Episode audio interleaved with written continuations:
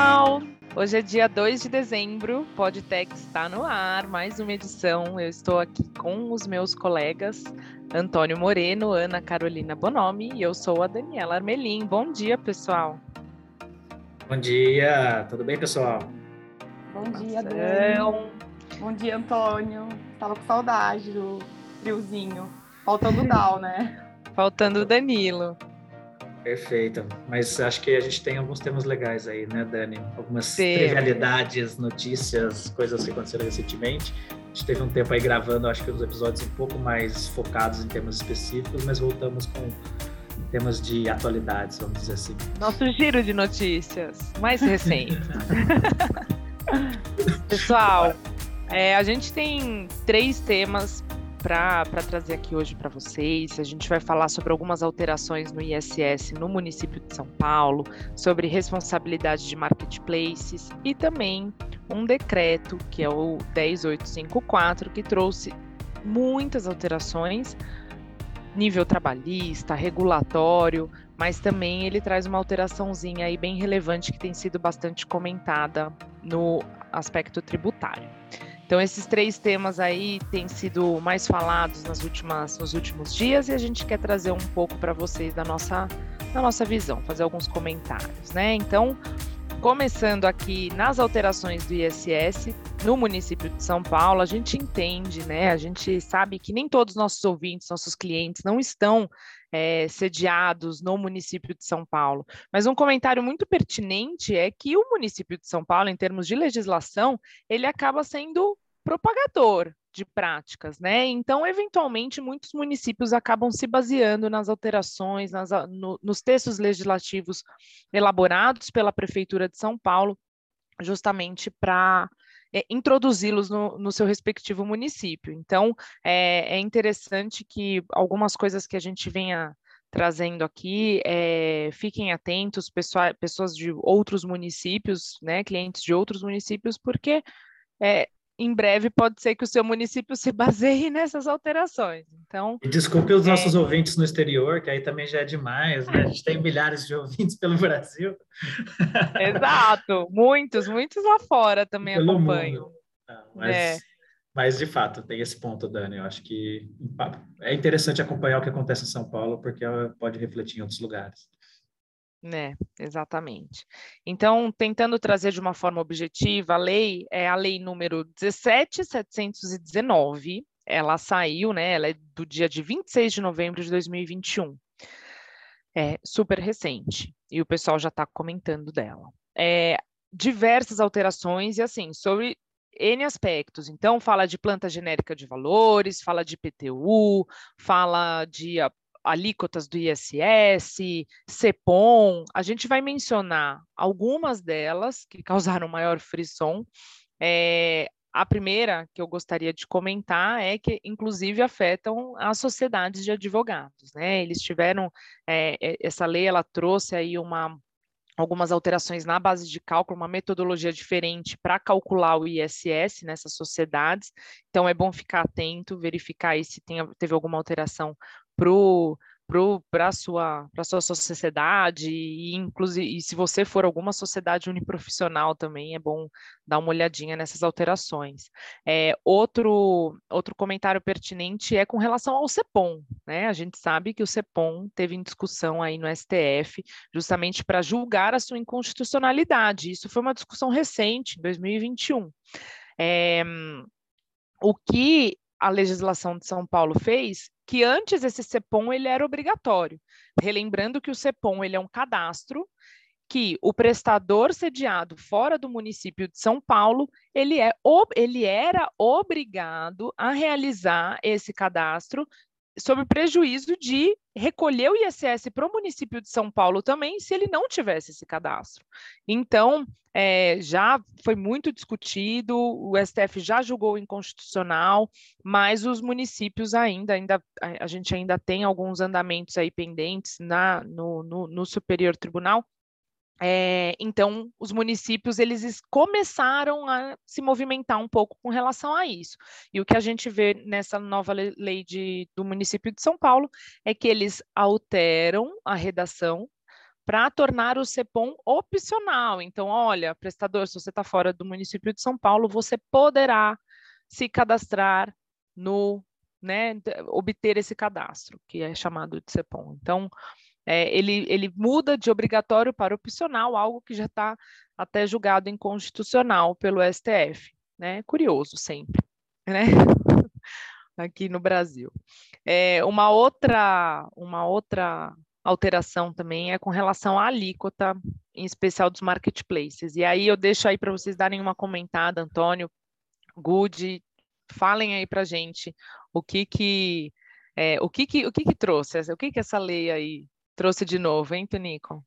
Boa, Dani. É, eu acho que tem uma perspectiva interessante, o contexto, um pano de fundo, pelo menos em parte dessas alterações, e o CEPOM e, a, e essas reduções de alíquotas talvez sejam um pouco desse contexto, que é um ambiente hoje em dia, que, trazido até pela pandemia, de possibilidade maior de fluxo e de trabalhos em ambientes não tão presenciais. Então, a desnecessidade de estar no município de São Paulo é, ficou mais clara né, para algumas empresas, para alguns setores. É, então, essa questão do CEPOM já era uma, uma, uma, um procedimento que mostrava um pouco da força que o município de São Paulo tinha em capacidade de exigir né, algumas, alguns procedimentos, até de contribuintes que não estavam na sua jurisdição, estavam em outros locais, e isso foi, foi rechaçado no tribunal, e a gente vê que está tendo agora quase que uma, uma, um aumento na humildade aí da, da, municipalidade, porque começa a perder divisas, mesmo pela agora mudança do fluxo. Essa relação mais de atrito com os contribuintes promove essas alterações. E a redução do ISS acontece em alguns setores, aumenta para as sociedades de advocacia, mas reduz aí para alguns setores considerados chaves pelo município é como se São Paulo entrasse de uma maneira mais óbvia na guerra fiscal, né? Ele que sempre teve a, a preponderância pela presença, pelo negócio, pelo ambiente de negócio que o município proporciona, ele sempre se afastava, ele era um, quase que um crítico dessa postura, ele adota aí, dentro, do, obviamente, de uma legalidade prevista na sua competência, né? de reduzir o ISS ao limite de 2%, para, por exemplo, os serviços de plataformas digitais, e aí essas é, plataformas de transporte, plataformas de, de comida, enfim, tudo que envolve uma intermediação e, um contexto mais amplo, os marketplaces, ele reduz de, do original, na, quando há um, um faturamento de, de intermediação de 5% para 2% agora. E aí entra em competição com o vizinho Osasco, que já tem adotado essa prática há algum tempo. Esse acho que era o ponto mais crucial é. dessa, dessa frente, né?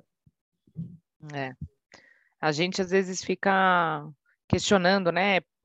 De repente aparece uma, uma alteração dessa, após ainda mais, né, finalizando, a gente está aí num processo, se Deus quiser, de acabar a pandemia, e, e, que esse movimento foi ainda mais evidente, né? Um movimento em que muitas empresas migram para um home office, é, em que a sua estrutura ela fica um pouco mais enxuta, e aí você não tem a necessidade necessariamente de, de se estabelecer numa região em que, em que seus clientes estão ou que seus, né, que seus pares, que seus concorrentes estão, você acaba migrando por uma, por uma estrutura mais virtual do que presencial e, e, e, aí, de repente, não mais que de repente, o município foi, ele precisa se preocupar com a arrecadação, né? Então, é, vale a pena você reduzir para 2%, né, do que ficar insistindo no 5% e perder muitos contribuintes aí, contribuintes relevantes, né? Concordo, Dani. A única questão é o timing também, né? Timing de sentar na mesa com o contribuinte, uma coisa que é, o fiscal acho que hoje em dia precisa pensar. Acho que conflitos sempre vão existir, mas eu acho que o novo direito tributário dos, dos próximos anos aí é de sentar na mesa e tentar né, pôr a bola no chão e pensar em conjunto, porque o time também é tão, tão importante quanto a alíquota. Perfeito, exatamente. É, e aí, acho que vai fazer um, né, falando em marketplace, acho que a gente pode trazer também agora o tema das responsabilidades. O, o, o Tonico quer fazer um apanhado, né, aí mais geral. Exato, Tonico. É, porque eu estive, semana, eu estive semana passada, né, é, participando, como participante de um painel da IBAT, que foi justamente debater essa questão da responsabilidade dos marketplaces. Foi um, um debate muito rico, isso, esse tema em si gente poderia fazer um episódio de uma hora, talvez, sobre isso. Mas eu trouxe, até pela perspectiva que a gente passou por lá, que é o prazo da DIMP com FAS, que é essa obrigação acessória, que pode parecer trivial, só um reporte, né? Mas ela é super complexa, porque embora ela esteja unificada no âmbito do Confaz, só deixando claro, a DIMP, ela já existe há muito tempo para as empresas de meio de pagamento, instituições financeiras informarem as transações que acontecem e elas é, controlam. E agora ela é uma responsabilidade estendida aos marketplaces e eles têm que cumprir com essa obrigação até dia 31 de dezembro. Ao informar esses dados, elas conseguem, de alguma forma, uniformizar as entregas, porque o Confaz é um órgão de âmbito nacional, mas ele tem que entregar para cada estado. Então, tem uma complexidade de preparação desses dados e de informe para os fiscos que não é banal, não é simples. E além dessa complexidade, o que talvez ainda vale a pena a gente tratar é o que isso pode trazer de responsabilidade. Né? Eu estou passando uma série de informações e quais os controles que eu tenho hoje de compliance interno que permitem eu ter uma segurança de que essas operações intermediadas não me exponham a um risco jurídico, especificamente aqui o tributário. E esse controle, ele não é algo tão simples, né? A gente acompanhou a, a, regra que traz a responsabilidade de terceiros ali no âmbito do ICMS em São Paulo, por exemplo, ela foi tratada e discutida muito na questão da nota fiscal inidônea, quando você comprava de fornecedores que depois eram declarados irregulares, você pagava o preço com aquilo, com os créditos que eram baixados ali, eh, autuados pelo fisco na sua apuração. E agora os marketplaces tem, estão na mesma previsão, no mesmo artigo 22 da legislação estadual, que traz ali no parágrafo único essa previsão de que os, a responsabilidade dos intermediários também existe. Então, com acesso a esse monte de dados que a DIMPCOM faz, vai, vai permitir aos estados é, a gente tem notícia de outras situações que já houve responsabilidade desses marketplaces pelas operações não tributadas ou que tiveram algum tipo de irregularidade fiscal dos parceiros que negociam entre si, né? A plataforma é um meio, meio de campo ali para que um comprador e um vendedor é, operem. Então, essa situação, eventualmente, de irregularidades fiscais e o acúmulo de informação com os dispositivos legais que já trazem, na, que já existem na norma, é, é quase um, uma tempestade perfeita, a meu ver, para que em algum momento o fisco, é, até pela obrigação que ele tem, né, é, o fisco ele age pelo princípio da legalidade, se ele identifica uma situação que existe um dispositivo legal que permite ele responsabilizar, é, ele não tem essa discricionariedade. Então, tendo acesso a esse número de informações e, e tendo dispositivos legais minimamente consistentes, é, é uma situação de apreensão aí, de atenção, talvez para o compliance interno do, dos marketplaces. E, Tunico, acho que até em relação a, a, a sua própria, a empresa mesmo fazer a autoavaliação se ela está enquadrada ali para dentro das, das empresas obrigadas a entregar uma DIMP, né? Porque a, a legislação ela, ela, ela, traz termos, ah, intermediadores, né? E, e aí você às vezes atua, às vezes você é uma empresa, Vou dar um exemplo: programa de fidelidade, de pontos, pontos de fidelidade. E você, às vezes, pode atuar em, em alguma perna como marketplace. Né, dependendo da sua operação, como você estrutura. Hoje as empresas elas vão evoluindo seus contratos, né, com seus parceiros e trazendo novos produtos. E aí, você estaria ou não enquadrado, né? É uma avaliação jurídica que ela é super pertinente e necessária. É, então, acho que é, essas empresas, acho que todas as empresas que estão aí nesse ramo, intermediadores, marketplaces, eles têm que fazer essa avaliação crítica, porque é, é senão, senão lá no futuro você é cobrado, tem alguma tem alguma algum impacto e você não nem, nem prestou atenção, né?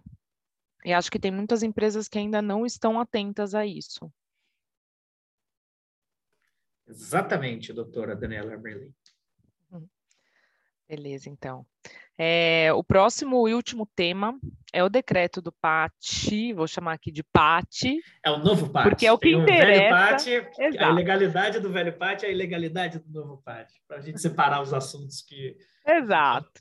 É, é tem, mesma, que, tem né? que separar, tem que separar os assuntos, porque eu acho que o PAT ele é muito polêmico dentro, do, dentro das discussões tributárias. A gente tem muitos pontos aí que envolvem que, sobre a mesma temática, né, desse benefício. É, o decreto 10854, um decreto do executivo, que ele visou é, unificar diversas legislações, aí, legislações esparsas, né? Lembrando que o decreto ele é um ato para regulamentar, é, unificar justamente com esse propósito, mas, mas ele trouxe um dispositivo, e aí eu vou, vou ser bem objetiva em termos tributários, tá? Porque tem muitas alterações interessantes aí e relevantes, é, tanto trabalhistas, regulatórias, para empresas de benefício de alimentação, etc.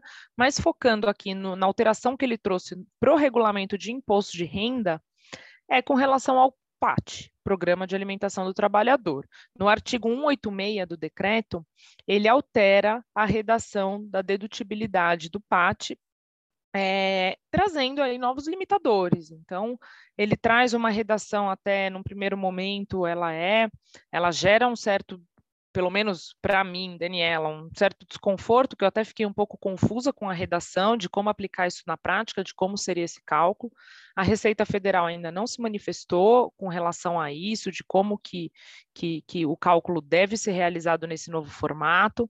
O decreto ele foi publicado e para esse artigo ele não traz nenhum, nenhuma vigência com relação aplicando a anterioridade, ele não menciona nada disso, então, em, é, em termos práticos, a vigência desse artigo ela seria em 30 dias, que passaria a contar, né, passaria a vigir a partir de agora, do dia 11 de dezembro, e isso traz diversas dúvidas aos contribuintes, porque é, eu altero, eu altero o, minha, o, meu cálculo logo agora em dezembro, no final, né, na minha consolidação aí, no, no meu cálculo anual do meu imposto de renda, e as outras discussões de PAT?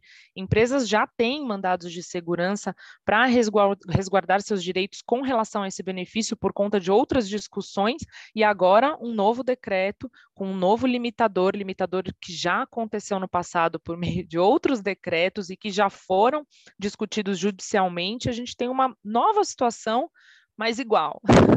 é o, é o novo normal, novo normal do PAT. Né? Novo normal e crises e, e, e, debates de legalidade que não terminam, né, Dani? Exatamente. É, a gente tem, a gente tem é, trazido essa discussão para os nossos clientes. É, é importante é, é, é, importante trazer a relevância para os seguintes aspectos, né? É, tanto resguardar a anterioridade né, da aplicação desse artigo, então garantir aí os contribuintes garantirem que esse artigo, essa metodologia, essa limitação não vai ser aplicada ainda é, em dezembro, aplicada somente com respeito à anterioridade, que seria ali só no, no ano seguinte, né, então não afetaria o cálculo desse ano, e também a ilegalidade em si de você trazer uma nova, de você inovar, de você trazer uma limitação a, uma, a, a, um, a um benefício que aumenta sua, o seu recolhimento, porque a, a, né, a partir do momento que você é, limita o benefício, você vai, você vai apurar um, um imposto de renda maior, é, e também o fato de que o decreto ele não serve para inovar, ele não é o meio o meio legal jurídico aí para você trazer uma inovação dessa. Então, é, o, medidas judiciais que possam ser é, ajuizadas justamente para garantir os direitos do contribuinte com relação à anterioridade e para discutir a legalidade dessa alteração. Tá? Isso é muito importante. O que não se mistura com as, é, com as discussões do passado. A gente ainda tem movimentos judiciais também para discutir a aplicação, né, a exclusão em dobro, é, se o método de cálculo do PAT, é, discussão sobre a, a, a, né, a, legalidade dos outros decretos que vieram posteriores a isso, as limitações que já foram ocorridas, a aplicação da alíquota pelo adicional, né, o adicional dos 10%. Então, a gente tem diversos assuntos aí para discutir no âmbito do PAT, e ele precisa estar tá amarrado agora, né, aproveitar essa onda do 10854 para para ver o que, que a empresa já impetrou, o que, que ela tem de direito resguardado e qual a melhor estratégia para se seguir aí. Perfeito, deu uma aula de Pati. Só aproveitando aqui o gancho, acho que vale a pena falar também que esse decreto ele compila muitas normas. Então, o pessoal de RH que está escutando a gente aí, tem alterações na questão de licença maternidade, licença paternidade, vale transporte, repouso semanal remunerado, pagamento de salário em feriado, enfim, tem muitas coisas aí que foram alteradas também na tabela de incidência. Inclusive, eu e a Dani estamos fazendo essa análise né, para clientes nossos, então vale a pena muito também. Complexo. É muito complexo daí, então acho que é, além o PAT foi o que mais saiu na mídia, mas tem outros temas tri, tributários também que, que o radar tem que estar tá ligado, porque às vezes um verbo, um, é, você olha e fala assim, ah, tá igual, e não está. Às vezes, na hora que você faz a tabela de comparação da norma, tem um verbo, uma, uma palavra que já muda aí a questão de incidência. Então, é um decreto gigantesco, complexo, a gente, né, o pessoal está falando muito do PAT, mas vale a pena também olhar para esses outros, esses outros itens que foram tratados aí. Legal. Então tá bom, pessoal. Acho que encerramos por aqui. É... Foi um prazer, um prazer enorme estar aqui novamente com vocês. Até a próxima e bom final de semana aí nos próximos dias. Beijo, pessoal. Obrigado. Beijo, tchau. Tchau, tchau. Valeu.